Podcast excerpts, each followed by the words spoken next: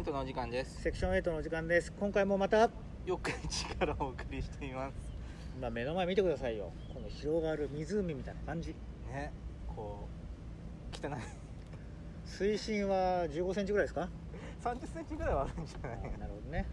まあここはですね四日市港の近くの、えー四日市港公園かな。そう港公園というところに来ております、まあ、知港ってる人は今盛り上がってるけどほとんどの人は知らないと思いますあの全世界ね2億人のよ四日市 ファンの人は港公園って言ったら盛り上がってると思うけど。あそんなにいるんですか？2億 ,2 億人全世界2億人いるから四日市。ファンそう多いんだか少ないんだか分かりませんね。60億分の2だから多いんじゃない？30分の1で。まあまあまあまあ。そう。ねなんで我々がここにいるかと言いますともっとね四日市港らしいところに行きたかったんですけれどもまあさすがにねこのラジオのために不法侵入するわけにはいきませんから稲葉三右衛門が作った四日市港っていうのを今また今から行こうと思ってたんだけど先に稲葉三右衛門は旧四日市港一番最初の四日市港を作った人。で旧を見るんだったら今現在の四日市港を見とかないと話にならないよねって話になって、えー四日市港の現四日市港の中心の入れるとこまで入ってきました。そうなんです。その入り口のところにちょうど公園がありましてね。こうねでっかい、まあ、湖があって、まあ、その前でねこうのどかに。言い方ねうん。言い方いい意味で言うんだったら湖だけど、うん。悪い意味で言ったらこれただの水がめだから。あんまま水がめとかなんかあれ？火災とか火が起きたら災用のやつかそういう時、まあ、それにしては少ない感じもしますけどなんかコンビナートが火災の時にこの水ってたかが知れてる感じがして浴槽5杯分ぐらいしか入んないんじゃないかみたいなね。コンビナートの時はね水かけない、あそうなんだ専用のねなんか消火剤がどっかにある。あだからあるよこういうの。どみミラーあるんだよ。ーなるほどねだからだからってやらないでくださいよ火つけたりとか。大丈夫。3年に1回燃えるから。で このまま喋り続喋り続ければ。そのうち燃える。あ5年に1回初心にから。大丈夫大丈ー それねそれは NG ワードよく見てみ。5年に1回人死んでるよ火事で。恐ろしいね。まあ火事火事じゃなくて爆発だからここ。じゃあこうしてる場にも場合によっては俺らもう死ぬ確率もゼロではない。ゼロじゃこの辺は死なない。あのここ倉庫だから。あ。あのあそこほら船船用のクレーンなんていうの？あれでお荷物を下ろすのよ。はいはいはい。でこの辺この間さあのレバノンかなんかで大爆発あったでしょ。あったね。あれ規模のことが起きたらもうおしまいになるんでね。でもね衝撃波はね、うん。5 6キロ先までたまに聞こえる時があるから。あんた危険なところに暮らしてるね。だからみんな慣れてるよこの辺の人爆発事故って、まあ、たまだから言ったじゃん。3年に1回火事あるし5年に1回ぐらい爆発するから。じゃあそんな爆発事故に慣れてる人たちがどんな言葉を話すのかということでカズ先生の語学講座のお時間を今回はねいただきたいと思うんですがあれですよ僕はね結構ねあの語学にうるさいんですよ。どういう日本語の？日本語も。やっぱりあの作家業をしてますから。ああのね、どれが主語であるとか文法がどうのとかそういうところは割とうるさくてうん難しい文章は書きませんがこの文章は難しすぎるから平易な言葉で言うとこうなるとかね。いろいろそういう文章に対してうるさい。そしてまたまああれですよ。英語が割と得意ですから。うん。やっぱ英語を学ぶと日本語にはない感覚でうん。君たちが普通に喋ってる時に単数形か複数形なんか物事を意識して喋れないわけでしょ。うん。そういうのもねビンビコビンと意識しちゃって喋ってますから。もう一回もう一回言って。もう一回言って。そういうそれそういうこともビンビンと意識してやっていやさっき違った。ビビじゃなかった。もう一回言って。そういうこともビンビコビンと意識してはやってますからね。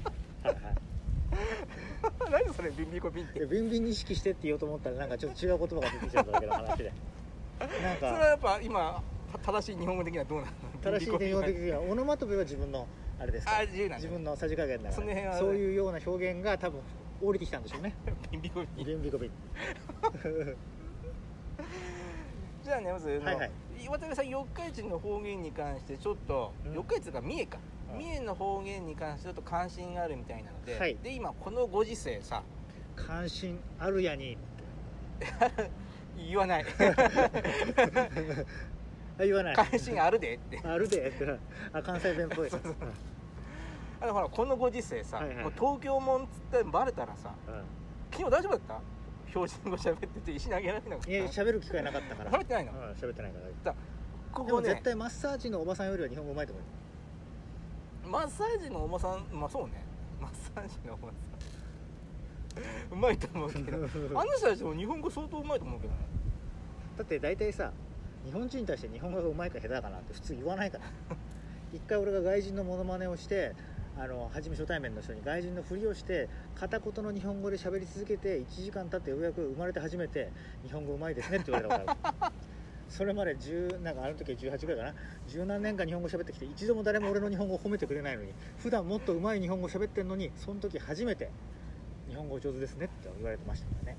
よかったでしょ褒められてじゃあねえっとねそうあのーあ東京もんってさバレたらも、ま、問題じゃん。石投げられるし。うん、うんほら渡辺さん保守的な人間だからさ、ね。あんまりマスクつけないでしそんなことないよ。俺はマスクめちゃくちゃつけるよ。ょいやまあこのラジオ聞いてる人は気づいてると思うけど俺は数が気にするよりもま真っ先にあのーね COVID-19 に対して懸念を示して俺はあんまり出歩かないしマスクするみたいなその数は大げさだよ。ってそんな映画行か行かないぐらいだったらもう死んだ方がマシだみたいな ぐらいの感じで言ってたでしょ。渡辺さん保守的な人間だからマスクしないかもしれないか保守的だからこそするんでしょ。でもトランプ好きだっつってんじゃんトランプ絶対しない。違う違う違う違うまあ共和党的な保守的だから俺日本人の的な保守的だから。じゃあそういう人のためにさうんかエセね、そのなんかひょ東京もんってバレたらさ、ま、問題だと思うのよ。うん。絶対なんか言われるし。そうね。絶対なの。絶対言われる。それくらいねそれ 言われる。れそれそれこそ差別じゃなくていやそれにそれに近いもんがあるよ。なるほどね。だってさほらねあの日本のさ、うん。まあ世界の保守的な人たちはさ COVID-19 のことを武漢ウイルスって言うじゃん。この辺の保守的な人は COVID-19 のことを東京ウイルスって言っても過言じゃないから。なるほどね、まあ、武漢ウイルスでも COVID ささたまたまさっき俺がここに来る前にう英語の記事を見てて COVID-19 ってずっと書いてあったからんうん。つい言っちゃうけど普段は俺は新コロナコロナって言っちゃってもうこれだこれだっつってる。正式名的には COVID-19 でしょ？19人の日本語だまあまああとまあ武漢ウイルスだとかねいろいろチャイナウイルスとかいろんな呼び方があるんじゃないでしょうか、とうんうん。でやうん。っぱりさ渡辺さん自分の身は自分で守ってほしいからはい。ちょっとでも標準語じゃなくてねこう地元に溶け込んだ方がはいはいと思うから、はい。僕があの三重弁のはい。レクチャーを緊急的にやろうと思って、はい。でざっくり言って三重弁っていうのはさ、はい。近畿系の方言に分類されるのよ。いわゆる関西弁ってやつ。名古屋方面ではないわけね。近畿になるの名古屋はまた別。え近畿方言のはしうんとね波形があってさ方言もいろいろ面白いのよね、うん。なんかこう系統だっててさう近畿方言いわゆる昔の都だった京都か奈良とかの方言の部類に入るんだけど三重弁の方はそれに派生した方言。ちょっと海海方言っていうらしいね。まあでも感じたのは大阪とかに行ったりとかそういう風に言って感じるんだけど、うん。駅員さんとかとちょっと喋るじゃない？うん。三重に来たりとかしてもなんかあのー特急券買いますとか。名古屋で？あの名古屋とか三重とかでもあの帰る時とかにさうん。あと店員さんとかでもちょっと喋るじゃん。うん。時に関西人とかの本当の大阪人とかの方がアクセント濃いね。三重の人の方があんまり鉛が強くない感じがする。んその鉛もいろいろあってさ、うん。どこを基準にすると鉛が濃いか薄いかが変わってくるんだけど、まあ、いわゆる、まあ、大阪っうんていうのだと薄いって言っていいんじゃないかなって思う。だからカズさんが東京の言葉に割と慣れ親しんだのもそもそも三重がそんなに激しい鉛ではないのかもしれない。鉛っていうかまあ東京に近いのかな？分かんないけいや全然近くないよ。どなんか街で歩いててあの若者とかもさっきマックとかに行って耳を澄ましたんだけどめちゃくちゃなまってるなみたいなそんな若者もそんなにいなかったっていうか。あまあその何を基準に鉛ってる鉛ってないかもあるんだけど。いや大阪のマックとか行ったらやっぱ若者とかもなあれやねんこれがみたいな感じのなんかめっちゃくちゃ関西弁だなみたいな喋り方をしてるイメージがあるわけ。だけど三重のさっきマックにいた感想によるとそんなうわー三重弁だみたいななんか俺も聞くのがなんかあれって思うほどの感じの強い鉛を喋ってる少年少女はあんまりいなかったね。なんでしょマークは少年少女にこだわるよいやいや周りの席席がねそういう学生さんだった。よかったからねさっきね。いやそういうわけでもないやっぱこう鉛強いよ。本当。うん。そのと東京と比べるとね。そりゃそうでしょ。そうそうそう。ででうん。なんか一応近畿系の鉛ってさうん。面白くてさうん。古い日本語うんの系統なのよ保守的な人だからさや、はいはいはい。大和言葉っていうと心躍ると思うんだけどさ、うんまあまあまあそうですね。大和言葉の系統だってるのよ、はい。こうまだ若干残ってんの。で面白くてさあの柳田国男って知ってる？知ってる知ってる。柳田国男のさ下牛港って知らない？そこまでは知らない、なんかカタツムリの方言を分類するとあの京都に近いとこから同心円状に離れれば離れるほど昔の京都の鉛が残ってる。うんうんうん京都だと一番新しい鉛とカタツムリのことをデデンムシっていうの。デンデンムシで昔の例えば大和言葉とか近いってなるとナメクジって言ってたの昔カタツムリのこと。でナメクジっていうカタツムリのことをナメクジっていう方言は今でも残ってて、うん。それが秋田とかうんうん。九州の方に残ってる。言葉ってさなんかこう今日の都で流行ってた言葉がなんてやつば流行り言葉がだんだん伝わってくるじゃないですかそれが時間をかけてまだ秋田とか九州には昔流行った言葉が残ってる。じゃあ今は東京から派生して同心円状に広がっていったの広がっていく。じゃあ何三重とかでは今頃になってようやくチョベリバとか言ってるちょべりがタピオカがさ、うん。2年ずれたのよ、うん。こっちに流行る。あでもやっぱ時代が早いからそれぐらいか2年ぐらいで行くけど。なんかい今時ナウイとか言ってそういうことじゃなくて。でも昔東京で流行ってる言葉とかこっちで伝わるのはやっぱズレがある。いくらこの時代でも半年とか年単位でズレがある。タピオカは2年ずれてた。こっちまで流行る。やっぱそうなんだろうね。で逆にの残っててこうき昔の近畿の言葉が逆に九州とかはいはいはい。東北行ったら残ってるの。でそそれは名詞みたいなもんかなそのおいどんみたいなことは別に九州で言ってたわけじゃないでしょあのねそのこ固有名詞は残る。ただ文法とかうん。発音はちょっと残りにくい。なるほどね、まあ逆もあってさその逆にあの今日に近い方が昔の言葉残ってるっていう考え方もあるんだけど。まあね江戸だけはいろんなところのぐっちゃ混ぜで別個の言葉なのかもしれないけど。江戸は江戸でさあれの正確に言うとあれも一種の地方の方言なのよ今の標準語って明治以降にさみんなに作ったやつだからまたちょっと違う。っていう方言っていうのはいろいろ残ってて、はい。で今これから習う四日市弁三重弁も、はいはいはい九州とか東北行った時に聞くかもしなるほどね。れないすね、うん数百年後いやいやこれ数数年いやもう明日でもいいから行ったらさ。ああそういうことねあそういうことね。あ残ってるじゃん同心円状に残ってる同心円状に残ってる三重から広がったと思っちゃうそういうわけじゃな同心円状にそういうことね。はいはいじゃあ。じゃあレッスン1って感じレッスン1じゃあ渡辺さんね、はい。なんか何々嫌で。っていうのをやたらこだわって使いたがってるから。いやそれが特徴かなと思ってヤニといえば。ヤニか。ヤニといえば三重かなってイメージがあって。三重っていうか、まあ、近畿系はヤニっていう。近畿そうなの？なんか屋根とかさ。その派生系だよヤニは。あれでしょ？もし屋敷隆人が三重出身だったらやっぱ好きやにとか歌ってたってことでしょ？そうね。いや好きヤニは歌うかな。そうね。そういうことじゃない？違う？俺の解釈間違ってる？三重弁に訳すんだったらやっぱ好きヤニかな。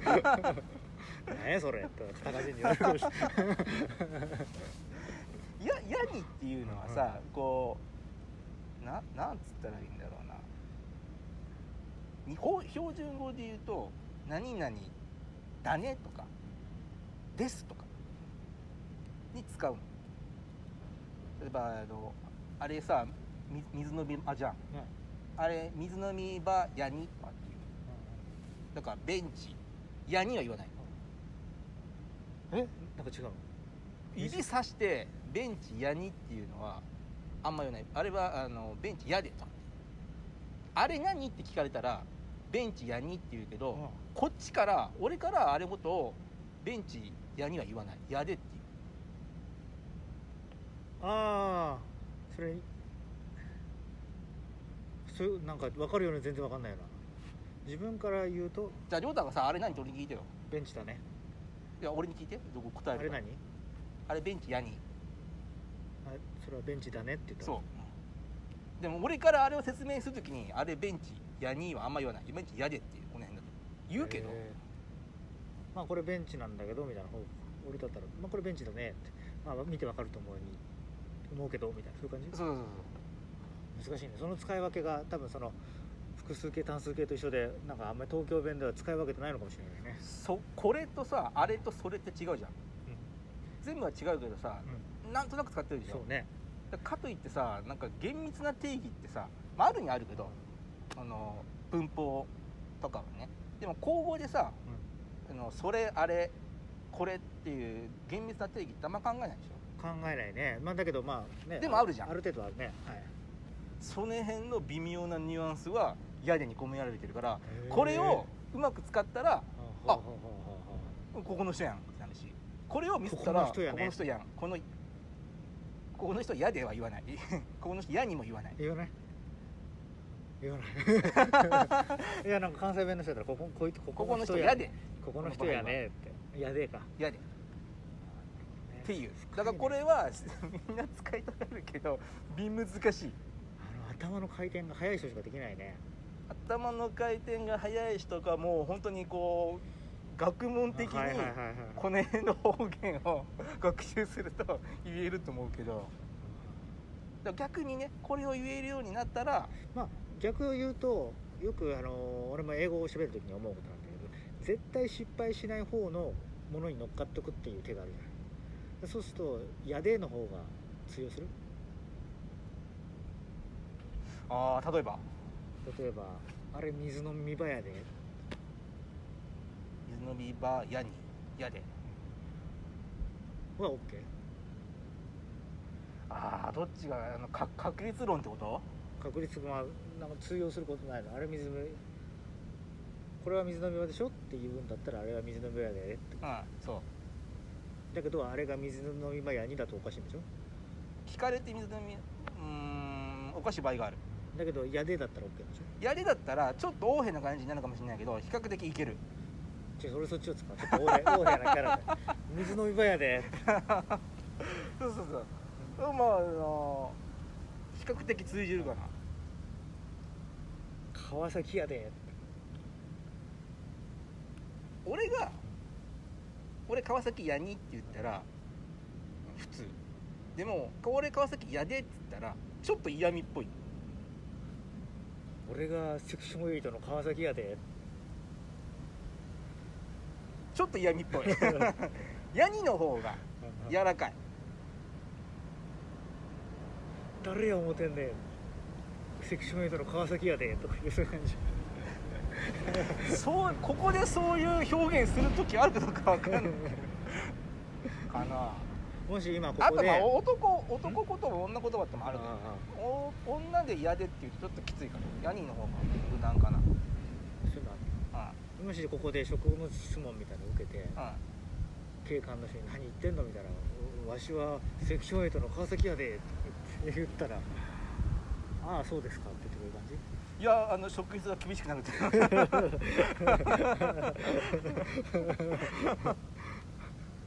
え普通に厳しくなると思う。え今度やってみようか。まあちょっとちょっと分かってきた。いやできついけどきついなりのこう言葉をしゃべるこっちの心持ちにしておけばいいってことでしょ？そうね。っていうかもうそれで押し切るしかない。やでやでかな石投げつけられたら拾って「石やで」いやいやいやそれ標準語に訳すんだったらさ石投げられてこれは石ですって言ってるもんだ。からいやいや石石取って「石でしょこれ。投げちゃダメでしょ」って。いやそれ言いたいんやったらこれ石やで。なんなんで投げんねん。あそこまで言わなきゃダメか。いやだからこれ石やではこれは石です「This is」あロックだから 意味わかんないですそんな言われても。石やでと。なんで投げんねん。そうそうそうそう。自分ら。何しとんねん。あそうそうそうそうそう。そうすると。殺されたいんか自分みたいな感じで。そうすると石投げる好戦的な人間にそれを言うとさらに石投げられるから。そういう場合はこれ石やでって。危ないやでってオタク班が石で来たならこっち何投げようかなみたいなそういうことです いやそうお何？強硬的に来たのか穏便的に来て来てこれちょっと関西弁に寄りすぎた。大阪弁の方に寄りすぎた。えっとね石投げられて怒ってるのを三重弁で言うんだったらこれ石やで。これ石やでっている？そもそものいる？そもそも論的にいる？まあいいやこれ石やで。危ないやんけ。そうね。かなやんけってあヤンケ。危ないでしょ？とか。危ないヤンケってなんかダウンタウンみたいね。ダウンタウンのヤンケとだから微妙に違うと思うけどな。あそうなんだ同じ？よくねダウンタウンとかも、ね、ヤンケヤンケって言ってるあの人たち兵庫でしょ？大阪だっけ？兵庫じゃない。尼崎でしょ。うん。ちょっと違う鉛が。だからここ京都はさ京都から行くとどうしよどうした？虫やんけ。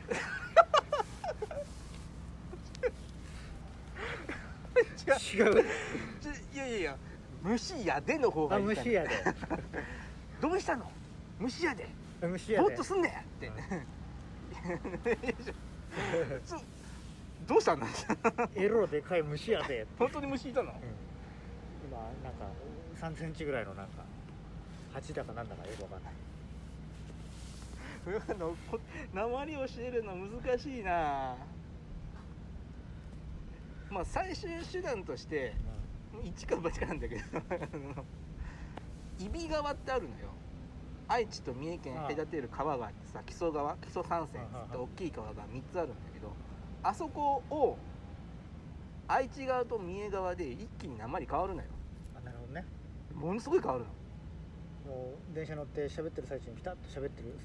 感じが30秒後で変わっちゃうみたいな。うんそれと過言じゃないぐらい変わるのよ、ね。愛知県の文化の生方言と。ミャーとか言うとこでしょ？ミャーは言わないけど、まあ、あのなんだっけ？川村知事でしょ？あの人にはちょっとね、えエセ名古屋弁入ってる。本当？あのファッション名古屋弁入ってるからあわしらなんとかししちょししちょるなんとかやみたいな。そういうすごいよね河村市長ね。ザファッション方言が入ってるからあの人あんまり信用できないんだけど。はいいやそれぐらい文化圏的に変わるのよ。はいはいあ今だと川ってさ別に越えられるじゃん、うん。橋あるし。うで昔あんまさ橋もさんかけちゃいけなかったでしょ？かけていいんだけどなんか江戸時代とかってさなんかねあれじゃない？幕府の反乱とかを防ぐために川とかもあんまり便利にしすぎると罰せられるみたいなそういうぐらいに管理されたと聞いたけど。いやあそこはね川でしか国が分かれてないはず。い今の県境と昔の藩のやつは違うからさ違いにも同じじゃないんだけどあそこはねあの洪水があってね氾濫するのよ、うんうんうん。あそこ交通の要だから橋はかけないといけないんだけどいかんせん氾濫があってすぐ橋壊れるからなるほどね。行き来ちょっと面倒くさかったのよ。じゃあもうそれが数百年離れてる間に今みたいにテレビとかインターネットとかで通じてる共通項もなかったりすると言葉がどんどんどんどん離れていっちゃうのかな。そうは離れるっていうか別れる。文化圏的に交えない。今でも残ってるから。よっぽどあそこはね行きゃ分かる。すごいびっくりする。俺でもびっくりするもん。なるほどね。川ってすごいね。だから俺その辺に住んでるっつってあ揖斐川あたりに住んでるっつってその変な鉛でのこうお押し切るっていうのが。わしが住んでんのんは揖斐川の近くやにごめん何が金融道の見過ぎだと思うんだよ。なんでその絡む系をややりたいの？いやなんか関西弁って言うとそういうイメージが強すぎる。関西弁じゃないからここ。三重弁だあれそうそう関西の一派って聞いたからなんとなく違うか。げ言語的に言うと近畿弁はうん。関西弁がメインじゃないからね。京都とかあの辺だからね。あなるほどね。関西弁一応わしとは言あうんだだよあれ。わしわしでしょ？俺がわしってとこ聞いたことある。いやそれ俺と話すから言わないけど基本は三重弁はわしとかじゃない違う今の三重弁？今っていうかまあなんていうの？三重弁とされるものは？三重弁わわいじゃない？わいか。あそうわしい。とわないよ。いないよ今わしっていう人なんて。本当？何そんな絶望してるの今いないのおじいさんとかは言わないの？わし俺わい。いる必ずしもみんながみんなわしって言わないかな。俺らちょっとねそういう実認証がね東京の人ってなんかあんまかっこよくないんだよわしとかなんかわいはなんとかやとか言うとなんかちょっと強そうな感じするけど東京の昔のじいさんとかあたす？あたすみたいなその志村けんの世界じゃないけどそれに近い村それに近いような人がいたね。あた私はねみたいな。あえ江戸弁で私ってなんていやだからああた私に近いから。私うん。私ね私はねっていう。あそれから俺がよみたいなそういうあとまたビートたけしみたいなオイラみたいな人もいるみたいーあいるねいるね。なまあほとんどいないけどね。あのー下町のなんか酔っ払ってる人はなんかオイラって言わない？同級生俺らの同級生で学年で3人ぐらいしかいなかったね。オイラって言ってるやつはそれって多いの？少ないな。東京的には。他他の人はみんな俺とか僕とか。私とか。だけどそうあの3人ぐらいオイラって言ってるやつがいた。そういう家庭で育ったんだね。どういう家いやそ庭う親たちが鉛がきつい家庭ね。親たちがオイラとか言ってるから自分もオイラって言うんじゃないあとなんか全然違う地域だけど埼玉に近いような東京の？北北区の方なんかだと一時オイラと同じ感覚なんだろうけど僕らっていうふうに一時僕らはね僕らはねって言うんだけど俺複数形な感じがしてずっとしちゃしちゃった。そういう人もいるね。北関東系の方言ってこと？わかんない。その人辺もなんか北関東もこれ名前変わるもんね。なるほどね。まあまあいろいろ言葉はいろいろありますね。ちょっと俺は何は金融道を見すぎて三重弁をやろうとするとなんか半分何は金融道っぽくなってしまなんかあのーいかにも東京もんが好きそうなあ ザ大阪みたいな感じなんですよ。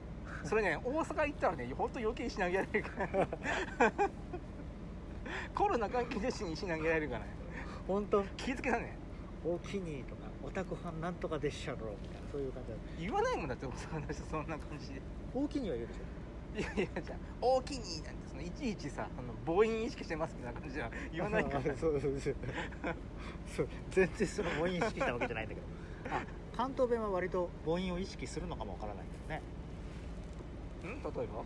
いや全部リズムがないじゃないあんまり。関西弁とかに比べたら抑揚とかがあんまりなくて全部標準語そう標準が全部均等に力を込めるとかさ「大きに」とかもリズムが俺が言うとなくなくなって「大きに」と言ってしまうかもしれないけどとなんか関西の人とかだとなんかリズムがあるかもしれないねと思って「大きに」みたいな。もともと標準語はさ、うん。そういう汚いリズムをなくすっていうのでできた言語だからあなるほどね。言いにかなってだよ。だから俺が言うと「大きに」もなんかそんな母音を強調してって言われちゃうけどそんなつもりはなかったっていうか 違うのそれさどっちなんだろうね。標準語を喋ってる人間から派生するセンスのなさなのか音感がないからそういう こう平坦なやつになるのかいやでも俺英語の発音歌うまい。歌はうまいと思うよ。あの英語の発音とかの学んだ時はすごく学習進捗度は速かった。例えば子音を並べなくちゃいけないの。よはいはいはい。例えば「ピープル」とかでも「うんピープル」と言ったら聞こ聞こえないわけ。ププルの間に PL をつなげる「ピーポー」と言わなくちゃいけないわけ。だからそういうのとかはすぐ理解して OK ってすぐ割とすぐ通じた。だけどなかなか言えない人もいた。母音を取るともできなくて。俺は割とそういうね洋洋風なものに対するアジャストは割と高かったね。和風のものに対してのアジャストもうちょっと欲しかったね。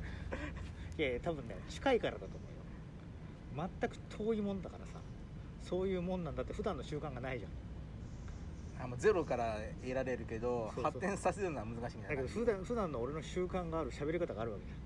その日本語をカスタマイズしろって言われてもなんか普段喋ってる方に寄ってしまうっていうか英語みたいに、まあ、あまりにも知識がなかったりするとゼロから作っていけるからあと俺結構あの外国なまりとかすぐマスターしてなんか割とさっきのねあの日本語の質を落としてっていう初めて日本語うまいって言われてもそういうなまりをつかむのが割と得意だったんだけどそれ外国人から聞いてもさ例えば第一言語を英語の人から聞いてもジョジョの発音はかなり綺麗日本人にしては綺麗っていうのかなそっちは気にかかまあまあまあちょっとなんかあの南部なまりっていうのがちょっと入ってるらしいけど別に通じなくはなくてもっとひどい日本人の発音の人はいるらしいからまあまあ通じるレベルではなってるんじゃないうんじゃあなんでやっぱなんかあれかな。歌うまい？歌？うんカラオケマシンとかで俺99とか出したことある。コンスタントに撮ってる？99 99コンサートじゃないけどまあまあまあ90とか言うてるからねそんなに下手？いやおい知らないからいやいやそうじゃない。そんなに俺三重弁下手？下手。他の人もっとうまいの？他の人もっとうまいっていうかなんだろうな言葉のせチョイスのセンスが圧倒的にないんだよ。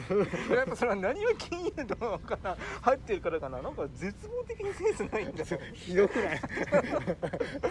だってそんなさ20分やそこらでマスターできるわけないじゃん。じゃじゃじゃなこれさあの、ま、小出し小出しで説明してるじゃん。それを踏まえてさそ絶望的にセンスなんだ俺の仕方が悪いのかな僕が標準語で喋ってるから俺に釣られるっていうのは往々にしてあると思うけど。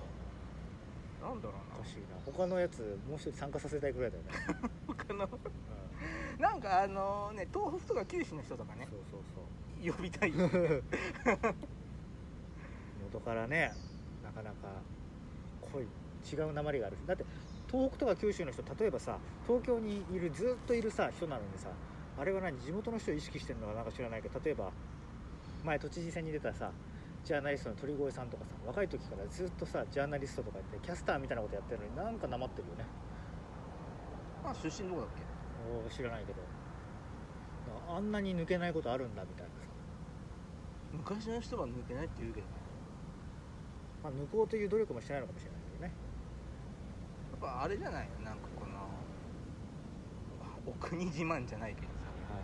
いるじゃんいつまでたってもわざと鉛を取らない人っていまあ、関西人とかどっちかそうだよね。かさんまさんとかさダウンタウンとかは別にあのそれがタレントしてのとのキャラじゃないけど撮ろうと思ったことなんかないんだろうねきっと。あれはレギュラーを関西で持ってるかっていうのが大きいんじゃない？なんか前言ってたなんかちょうどさんまさんなんかも関西弁と標準語の中間みたいな関西弁に寄りすぎて東京の人が分かんないっていうことにはならないようなさんまさんなまりみたいな感じでうまいことを最初やってたんですけど。だからその辺意識してんじゃない？ギリギリの。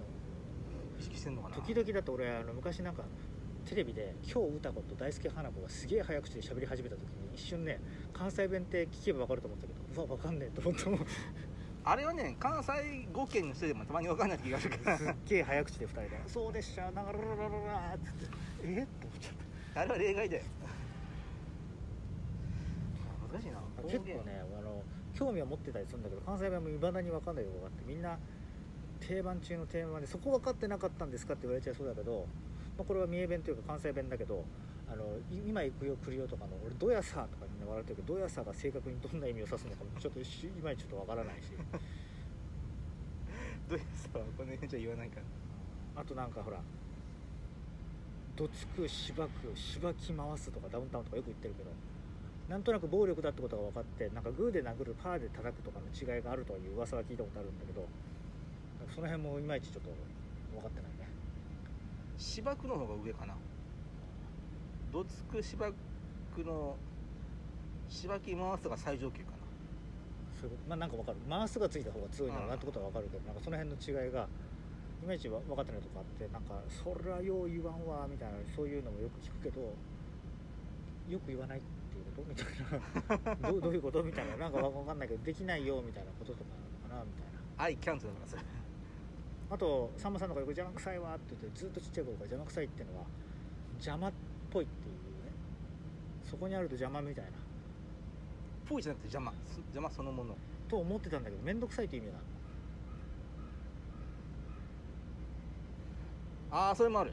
なそれを知らそんれはあの主語とかどういう状況に向き合われたかで変わるなんか新しいこと始めてくださいみたいなことなんか言われてた時にそんなの邪魔くさいわって言われて俺なんかよくわかんないなと思ったんだけど面倒くさいってことなのかなってふんわり思いながらこう解釈していたりとかね結構ね関西の人にそんなこと分かんなかったのって言われるかもしれないけどなんか雰囲気で笑ってる時が実はありまして意外に分かってなくてこれも含めて何を言いたいかというとカズの言う通り俺は語学センスがちょっと足りない。あ認めるんだ。いやいやそれは文脈とかそういうさもっとロジックの方で考えちゃうから文章とかで考えるとかだったらできるのかもしれないけど正確にはそれは何を意味するんですかみたいなことを機械的にいちいち考えすぎてしまうところがあるのかな分かんないけど。普段の喋り方は割とねいや正確に理解できてるんだったら分かるはずなのよ。と同じ日本語なんだから。その正確性何をどう正確に捉えるかっていうのがずれたとこやってんじゃないのと思うけど。なるほどね。でまあげ言語能力に関してはだってさ人が言わないでしょ。低いとか高いとか言わない。むしろ高いと言われてるとだからそれは高いんだよだからどこを捉えるかのやつが何は金融道ベースだから ずれるんだと。なんかね言葉尻の細かいところつまり君今こう言ったけどこれこういうニュアンスがあるのみたいなうわ鋭いみたいなことを言われる時はあるんだけど。でそれをさ言葉にも応用したいにあって「やに」とか「やで」っていうのは言葉尻のちっちゃいとこじゃん。そこくらいつくんだでも俺ったらさ「あ」と「ざ」の違いとか結構割と勉強したりとかしてあなるほどねって言って使い分けてた方だったんだよね。日本人にしてはね。まあもちろん最後の最後のニュアンスはもう問題は無理だからなかなか難しいけど。本腰の入れ方が違うのかな。なんかねそのなんだろうもっと他にの方言勉強しようよって思う。けどそれかなんかどっか面白くしようみたいな意識が働いちゃってるか。ら 安易にね真似できるのはね「やに」とか「やで」やけどあとなんかほらあの それテクニカルだからあそれ。のなんかあともう一つ言うなら今面白くしようって言ったんだけどなんかあのうっちゃんなんちゃんのポケビとかブラビとか、あとはなんかあの、豚ゴリラの親父とか昔の漫画とかってなんかそういう語尾に何かがつくキャラとかいたじゃん。さなんとかだ豚ゴリラの親父ってなんとかだららっしゃいとかいちいちそんな言葉喋るやつはいないけど全部にらっしゃいとかつけてくる。ブタゴリラのお父さんそんなんだっけ？そうそう八百屋かなんかで そのイメージとかがあるからなんとなく「やに」ってつけるんだって言うとオートマチックでそっちにつられちゃってなんか言葉の語尾にとりあえず「なんとかやに」とか。でうっちゃなんちゃらのポケビとかは言葉の語尾に全部「だに」ってつけてたあああったね。なんかそういうようなコントチックな言葉につられてイメージがねつられちゃうところもあるのかもしれないけどね。いやそれはさコントチックかそれに行き着くんだったらやっぱりさセンスないってのにたたどり着くけどだからオタク班三重弁に厳しいやにって言いたくなるみたいな。もう聞いた今の。もうもうまあもうセンスなさから全てのねオタク班ってのに 凝縮された。すごいよそれ。オタク班って言わないの？言うけど。言うでしょ？言うけど。それもうよっぽど年寄りとかじゃない。あそうなの？すごい今逆にそこまでよくもセンス悪いのあついたね。どうやるの鳥肌立って鳥肌だって鳥肌です気持ち悪くて鳥肌立っちゃった だってオタク班って関西人言うイメージある。言うここでしょ？この辺こので辺は言わない。言うけどこの辺で30代の男性がオタク班っていうのは言わないかな。オタクだけ？オタクもあんまり言わない。かそれこそ大阪のコテコテの大阪弁だったらオタク班って言うけど。なんかあの時々俺亀田四郎チャンネル見てるの YouTube 亀田四郎って何？亀田の親父。ボクシングああのあの人とかオタク班とかなんかよく言ってるイメージがあって。あの人が大大阪でしょ？関西弁と関近畿圏はそういうふうに言うの言うんだってそうなんでさ、まあお大阪と三重県結構離してんですよ。そう和歌山挟んでるね。和歌山挟んでるし滋賀もあれだったからね。西へなんか京都とか三重とかの言葉もなんかそのタイムスリップはあるけどなんか似てるって言ってたからなんとなくそっちかと思った。同時同時にそうそうとかねなんかオタク班ぐらい言うのかなと思って。でもなんかね京都の方が。そその理論で言ったらあと数百年先じゃない？こっちに来るのかそうか23世紀ぐらいにオタク班何してまんの？来てるかもしれない。それほぼ関西弁みたいなの喋ってる逆に。来るんじゃない？理理論上は。なるほどね。さあわーわー言っておりますがお時間でございます。私まのねあね私のじゃああの三重県の言葉の点数を、まあ、10点満点で表すと何点ですか？いやゼゼロ点だよ。ゼロ点。いや鳥肌だったもんね今日じゃなくて逆にすごいよさあいただきました。0点です。ということで皆さんどうもありがとうございました。まだまだ鳥肌残ってるまだまだミニシリーズ続くかもしれません。よろしくお願いします。はいありありがとうございました。鳥肌立っちゃう。鳥肌ってなんだよ